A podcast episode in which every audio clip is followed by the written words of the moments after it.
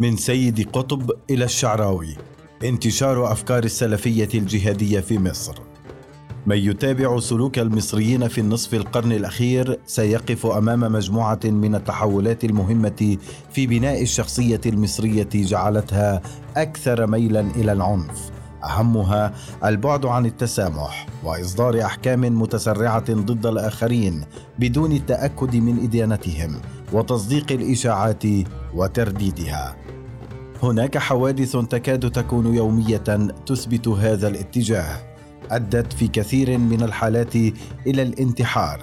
مثل انتحار فتاة مؤخرا نتيجة ابتزازها بنشر صورا مفبركة لها.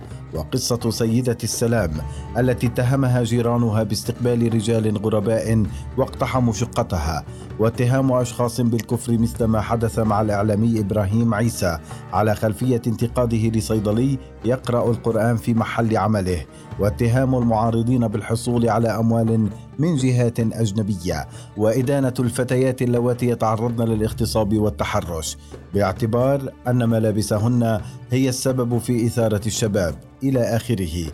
هي صورة من الاغتيال المعنوي الذي يمارسه المجتمع. مجتمع الصحوة الإسلامية. ترافق هذا التحول السلوكي مع مجموعة مستجدات حدثت بشكل متتال. أهمها ما أطلق عليه شيوخ السلفية مصطلح الصحوة الإسلامية إذ تعاظم دور الدين والفتاوى الرسمية وغير الرسمية في تصريف الأمور اليومية العادية للناس. وأصبح بعض خطباء المساجد وشيوخ الفضائيات نجوما فوق العادة ينافسون المطربين والممثلين والسياسيين ولاعبي كرة القدم ثم الزياده السكانية الكبيرة التي أدت إلى تقليل فرص الحصول على عمل بدخل مناسب. مع تدهور التعليم وانتشار البث التلفزيوني منذ السبعينيات الماضية بشكل محدود مبدئيا ثم الانتشار الكثيف للفضائيات منذ منتصف التسعينيات وصولا إلى الإنترنت الذي يجعل الخبر صحيحا كان أم كاذبا ينتشر بين الناس في لحظات. هذه الحزمة من المستجدات المتتالية تم توجيهها لخدمة الدين كما يفهمه نجوم الصحوة وكما زينوه للناس. لذلك تزايدت أعداد المدارس والمعاهد الدينية الرسمية والخاصة زيادة مضطردة في كل مراحل التعليم قبل الجامعة. فقد ارتفع عدد الفصول في هذه المدارس من 21329 فصلا عام 1990 إلى 64424 عام 2010 بمعدل زيادة 300% في 20 عام مع ملاحظة أن عدد السكان ارتفع من 51 مليون و911 ألف إلى 76 مليون و952 ألف بمعدل زيادة 50% فقط.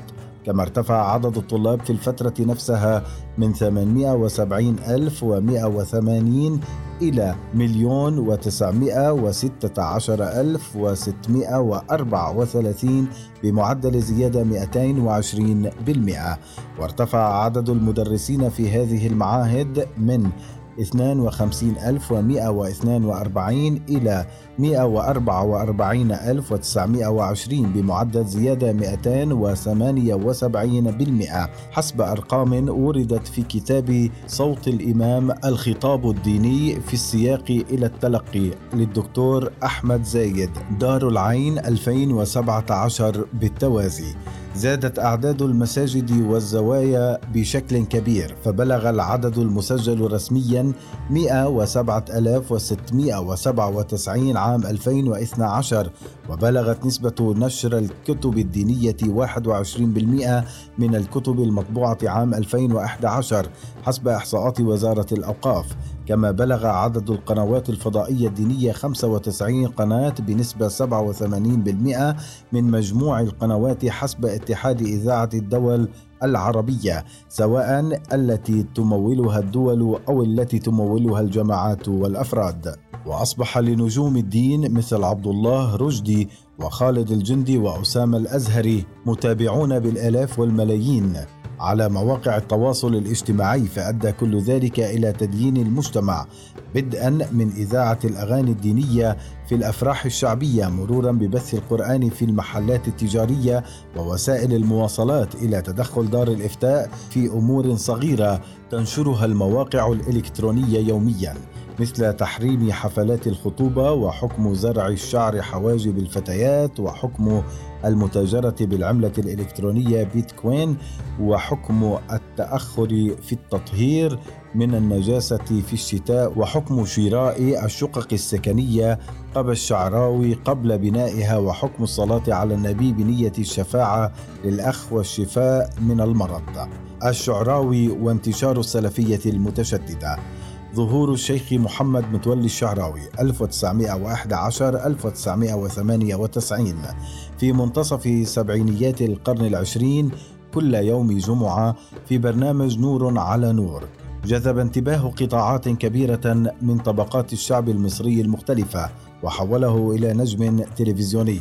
فأحاطته هالة من التقديس غير مسبوقة بحيث يغفر له العامة سقطاته ويدافعون عنها. هذا ما جعله يستقل وحده بفترة كثيفة المشاهدة واستولى على عيون وآذان وعقول الناس بأدائه الشعبي وبملابسه التي ابتكرها متنازلا عن الزي الأزهري التقليدي ليشكل حالة إيمانية شعبية مجتمعة سلفية متشددة فأصبح يطلق فتاويه ضد عمل المرأة باعتباره انتقاصا من رجولة الرجل ومع تأييد ضربها وتحريم فوائد البنوك والدعوة إلى والمشارك في إقامة بنوك إسلامية وتحريم نقل الأعضاء باعتباره تأخيرا لملقاة الله إلى آخره من فتاويه المعروفة التي كتب عنها كثيرون. في فترة حكم الرئيس المصري الأسبق جمال عبد الناصر كان الشعراوي مديرا لمكتب شيخ الأزهر حسن مأمون عام 1964 وابتعث للعمل خارج مصر ثلاث مرات اثنتان منها إلى السعودية للتدريس والثالثة إلى الجزائر حيث ترأس بعثة الأزهر هناك عام 1966 أي أنه كان رقما في المؤسسة الدينية. لكنه لم يكن نجما مع ذلك لأن فلسفة نظام عبد الناصر كانت تقوم على تحجيم الإسلاميين ومحاصرتهم من ناحية وإقامة أبنية دينية نظامية بديلة مثل إصدار القانون رقم 103 لسنة 1961 المعروف بقانون تطوير الأزهر وبموجبه جرى حل هيئة كبار العلماء ليحل محلها مجمع البحوث الإسلامية. وكان الأزهريون يشتكون من ذلك ويعتبرونه تقليصا لدورهم الديني لذلك أعادوها في أول فرصة واتتهم بعد خلع نظام الإخوان المسلمين عام 2013 التوجه السياسي للرئيس الأسبق أنور السادات ساهم ضمن العوامل التي ذكرتها في تمديد موجة التشدد السلفي فقد أعطى للتيار الإسلامي السياسي مجالا أوسع للحركة في الجامعات والنوادي والنقابات بقصد محاصرة اليسار الناصري والشيوعي الذي كانت له الأغلبية وكان يعارض حكم السادات ويرى أنه يهدم منجزات عبد الناصر. سيد قطب. أيقونة جماعة العنف. برحيل عبد الناصر خفت القبضة الأمنية على جماعات الإخوان المسلمين بل ووجدت في عهد السادات مساحات واسعة للتحرك باتفاق واضح بين الطرفين.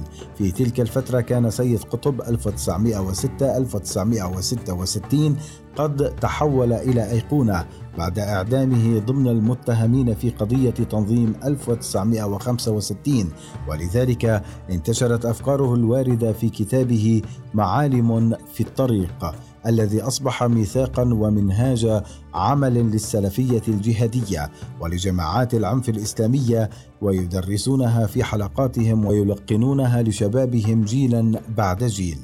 وتتلخص رؤية سيد قطب في أن البشرية تقف على حافة الهاوية بسبب فقدانها للقيم وأن قيادة الغرب للبشرية أوشكت على الزوال لأنه فقد رصيده في القيم الإيجابية الروحية وأن الإسلام وحده هو الذي يملكها وبالتالي هو المؤهل وحده لقيادة العالم. ولكي يقوم الإسلام بدوره في القيادة لابد أن يتشكل في أمة تحول الاعتقادات المجردة إلى واقع ملموس وتجربة حية. وليس كافيا في نظره أن يؤمن أفراد هذه الأمة بالإسلام بل يجب أن تطبق تعاليمه وفق الشريعة الإسلامية على قاعدة أن الحكم إلا لله وأن أي نظام يخالف ذلك ويدعي أنه يحكم باسم الشعب ولمصلحته وإنما يغتصب حقا من حقوق الله وهو يسميه الجاهلية. فالجاهلية هي عبادة غير الله كما ورد في الإسلام الخاتم مهما كانت صور هذه العبادة. وعليه يكون الشيوعيون جاهليين لأنهم يعبدون المادة والوثنيون جاهليون لأنهم يعبدون آلهة متعددة والمسيحيون جاهليون لأنهم يؤمنون بالنبوة والتثليث وحتى المسلمين الذين يرتضون حكما غير حكم الله جاهليون.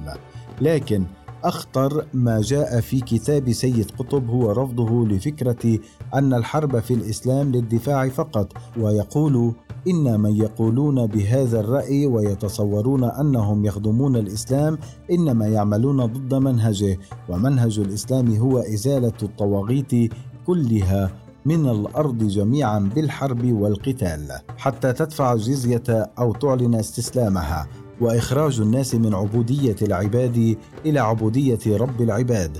ويرى أن الإسلام بذلك لا يقهر الناس على الدخول في الإسلام إنما يزيل العوائق بينهم وبينه لكي يختاروا ما يريدون بحرية.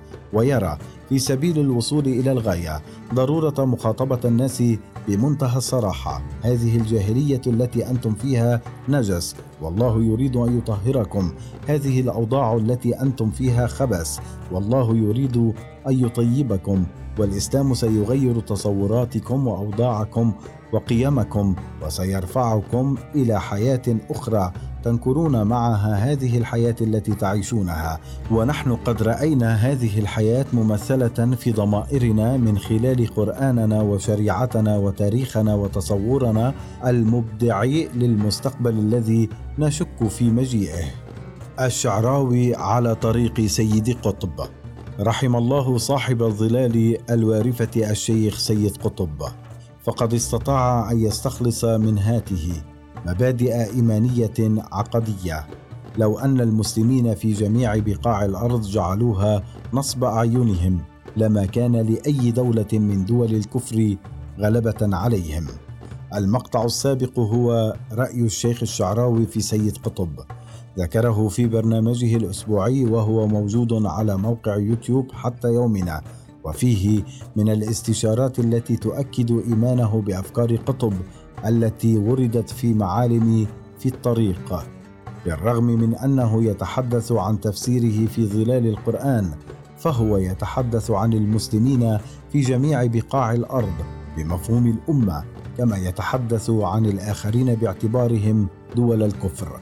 وبهذا فهو يقسم العالم إلى فسطاطين أو إلى نوعين من الناس مسلمين وكفار. والكفار هنا هم غير المسلمين مهما كانت عقيدتهم حتى لو كانت الإسلام بغير فهمهم له.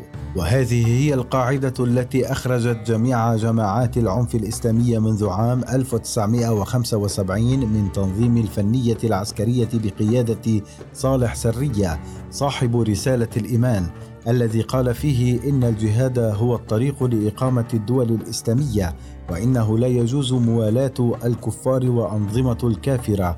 ومن فعل ذلك فهو كافر. ومن اشترك في حرب عقائدي غير إسلامي فهو كافر مرورا بجماعة التكفير والهجرة التي أسسها شكري أحمد مصطفى الذي كان متزوجا من شقيقة الإخواني محمد صبحي مصطفى والذي قام هو وجماعته بخطف الشيخ محمد حسين الذهبي وزير الأوقاف وقتله برصاصة في عينه اليسرى. وكانوا يكفرون المجتمع ويدعون إلى الهجرة لتكوين دولة قوية لمواجهته مثل دولة يثرب التي أقامها النبي صلى الله عليه وسلم في بداية الدعوة وليس انتهاء بالجماعات المعروفة الآن مثل القاعدة وداعش والتي تستقي أفكارها الرئيسية من كتاب سيد قطب حول تكفير المجتمع ومحاربة الحكام وإسقاطهم بالقوة. الخلاصة. انتشار وسائل التواصل من الفضائيات إلى الإنترنت. ساعد على انتشار هذه الأفكار وإخراجها من الكتب المهملة على رفوف المكتبات وطرحها بشكل يومي ملح مصحوبة بأفكار مثل قيامة الرجل وتفضيله عن المرأة التي عليها أن تحتجب وتجلس في بيتها وتحريم العمل في السياحة وأن الله سخر لنا الكافرين كي يعملوا ونستفيد نحن من ورائهم دون جهد مجمل هذه الأفكار في ظني هي التي أدت إلى ميل المجتمع إلى العنف ضد الضعفاء النساء والأطفال والمرضى وذوي الاحتياجات الخاصة والمسنين. فلم يعد يتورع عن إلحاق الأذى بأي أحد سعيا إلى إرضاء الله كما يتصور رضاه. على قاعدة أن الله فضله بالإسلام وأن الآخرين كفار وجهال وأن التعامل الصحيح تجاههم هو قتالهم وإجبارهم على الدخول في الإسلام أو دفع الجزية عن يد وهو صاغرون.